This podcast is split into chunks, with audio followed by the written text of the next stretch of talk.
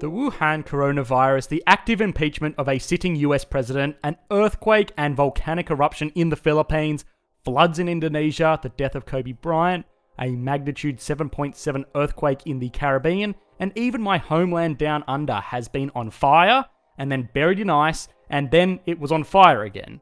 So, yeah, the first month of 2020 is trying really hard to kill us all, I guess.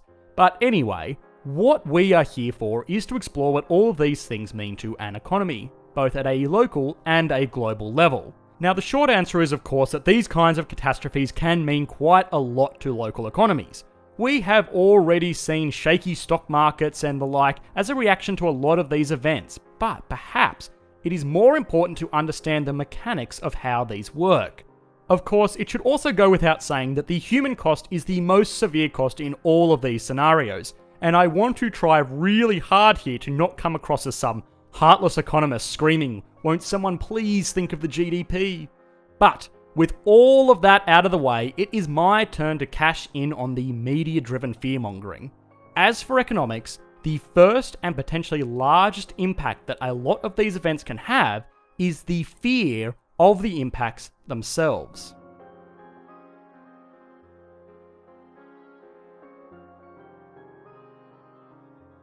Confidence is the foundation of any good economy. It wouldn't be an Economics Explained video if I didn't say that line at least once. But here, it may be specifically important. Just this week, the news of the Wuhan coronavirus started circulating about the spreading of the disease between countries and the closure of schools and airports was speculated, and with that, the stock market kind of slumped.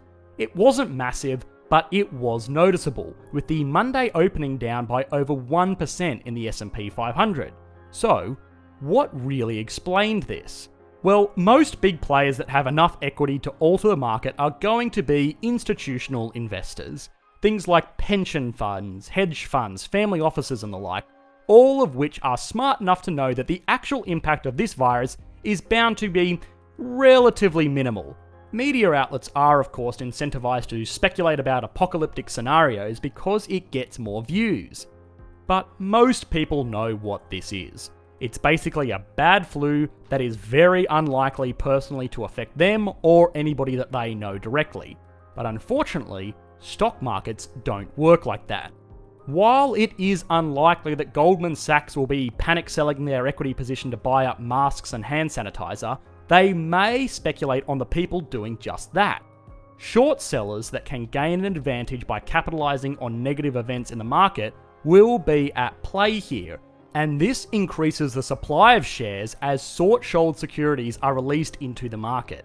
This in turn becomes a self fulfilling prophecy. Short sellers sell shares, lowering prices, which causes a downward trend, which causes people already a bit uneasy to panic and sell off their shares, and on and on until a mindless speculation becomes a reality. Now, in actual reality, stock markets go one level beyond that. People know that people know that news stories about a thing like the Wuhan virus are not workably substantial, but people also know that people know that this doesn't matter and that short sellers will still react on this news. So, here is how it plays out. On Friday the 24th of January, the S&P 500 closed at 3295 points after a week of not great news overall. Now, stock markets like the New York Stock Exchange that primarily trades the S&P 500 are not open on the weekend. But that doesn't mean that the market doesn't move. People can still place buy and sell orders, but they just can't be fulfilled until markets open again on Monday. Let's say on Friday afternoon a household investor wanted to buy up some shares in the S&P 500 and put in an offer to say purchase Apple shares for $320 a piece. Well, unfortunately, the market was closed at this time, so all that they could do is put up a buyer offer and wait for trading to commence again on Monday morning. Over the weekend, news articles keep on coming up about how this virus has shut down Chinese spending over the Lunar New Year holidays, and airlines have been redirected, and we are all going to die. Well, the investor is going to start feeling a bit uneasy. Diverted flights and slow retail spending over the second biggest retail holiday in the global calendar is going to have impacts. People may not make the trek out to buy the latest iPhone with their red pocket money because Apple stores are closed all across China. that means when Apple releases their quarterly earning reports, they are potentially going to be less than what was projected, which means stocks would fall in that hypothetical reality. To preempt this, the investor would say to themselves, yeah, nah, you know what? I am going to cancel that order A.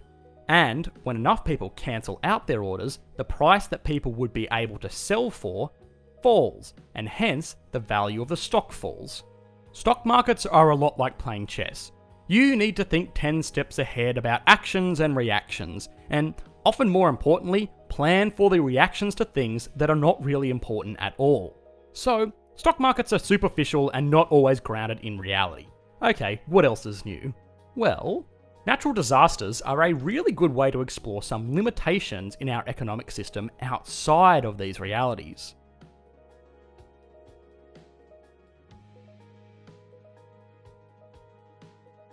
Gross domestic product, or GDP, is a term anybody even remotely interested in economics is bound to have heard.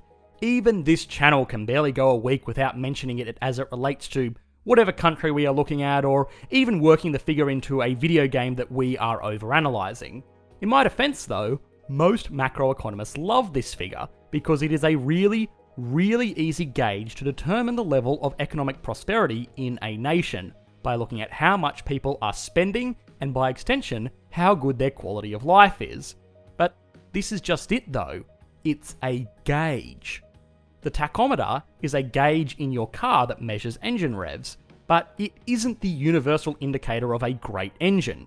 You could have an engine that measures 8,000 revolutions per minute, and it could mean that your naturally aspirated flat six Porsche is humming along as it rips down some quiet back road. Or it could mean that you are going to have to buy your mother a new Hyundai. Cars and economies are complicated things, and they cannot be boiled down to a single figure like revs or a GDP. A really great way to show this is to look at something like a hurricane or an earthquake. Hurricane Andrew was one of the largest natural disasters ever to hit the continental United States. It brought with it winds strong enough to blow over brick homes, it knocked out electrical grids and plumbing systems, it left thousands homeless, it was the costliest hurricane in history to clean up after, and was all around really, really uncool. Now, since GDP is used to measure the level of prosperity of a nation, you would imagine that this would kind of suck for the economy, and it did. But GDP figures tell a different story. You see, GDP is measured using this figure here. GDP equals household spending plus government spending plus investments plus net exports. Now, when a hurricane like this hits, one of the first things to happen is that the government will implement some kind of disaster relief. Extra emergency services workers will be put to work, and oftentimes even the military will set up infrastructure to assist the crisis. On top of this, roads and bridges and power grids will all need to be rebuilt, which means this portion here, government spending, goes up.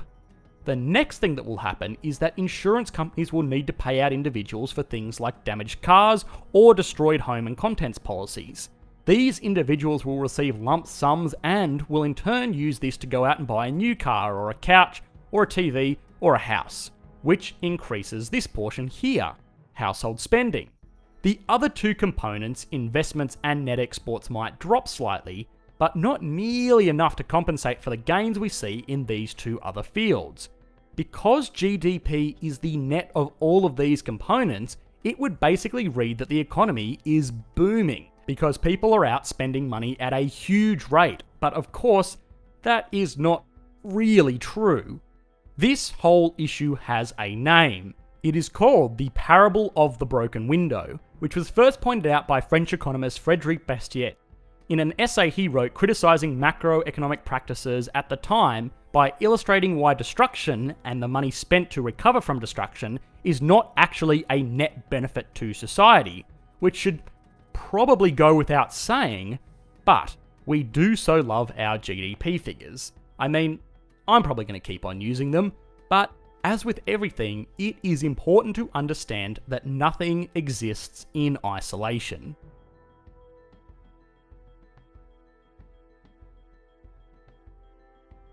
The participants that benefit most from disasters and pandemics, earthquakes and quarantines are, of course, media outlets. Their stock seems to have an inverse relationship to the overall badness of the news.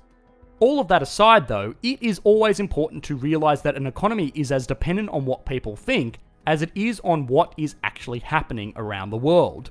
Economics is a social science. It is the study of how people interact with things of value, and while we economists can cling on to the comforting ideas of all other things being equal and perfectly efficient markets with perfectly rational individuals, good economists will realise that people are complicated and dumb. They don't always react rationally to stimuli, they don't always do what is in their absolute best interest, and above all, they cannot be boiled down to a single number.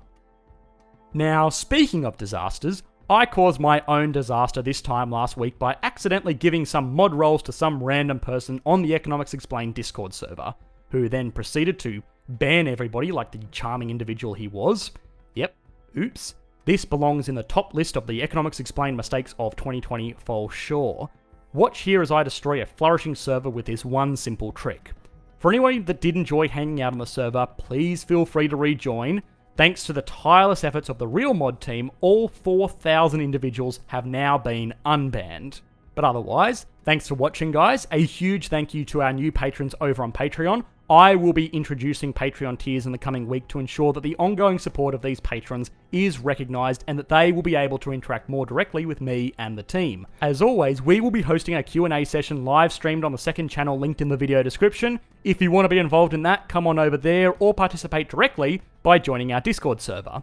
I promise you won't be banned again. Otherwise, if you did enjoy this video, please consider liking and subscribing. Thanks guys, bye.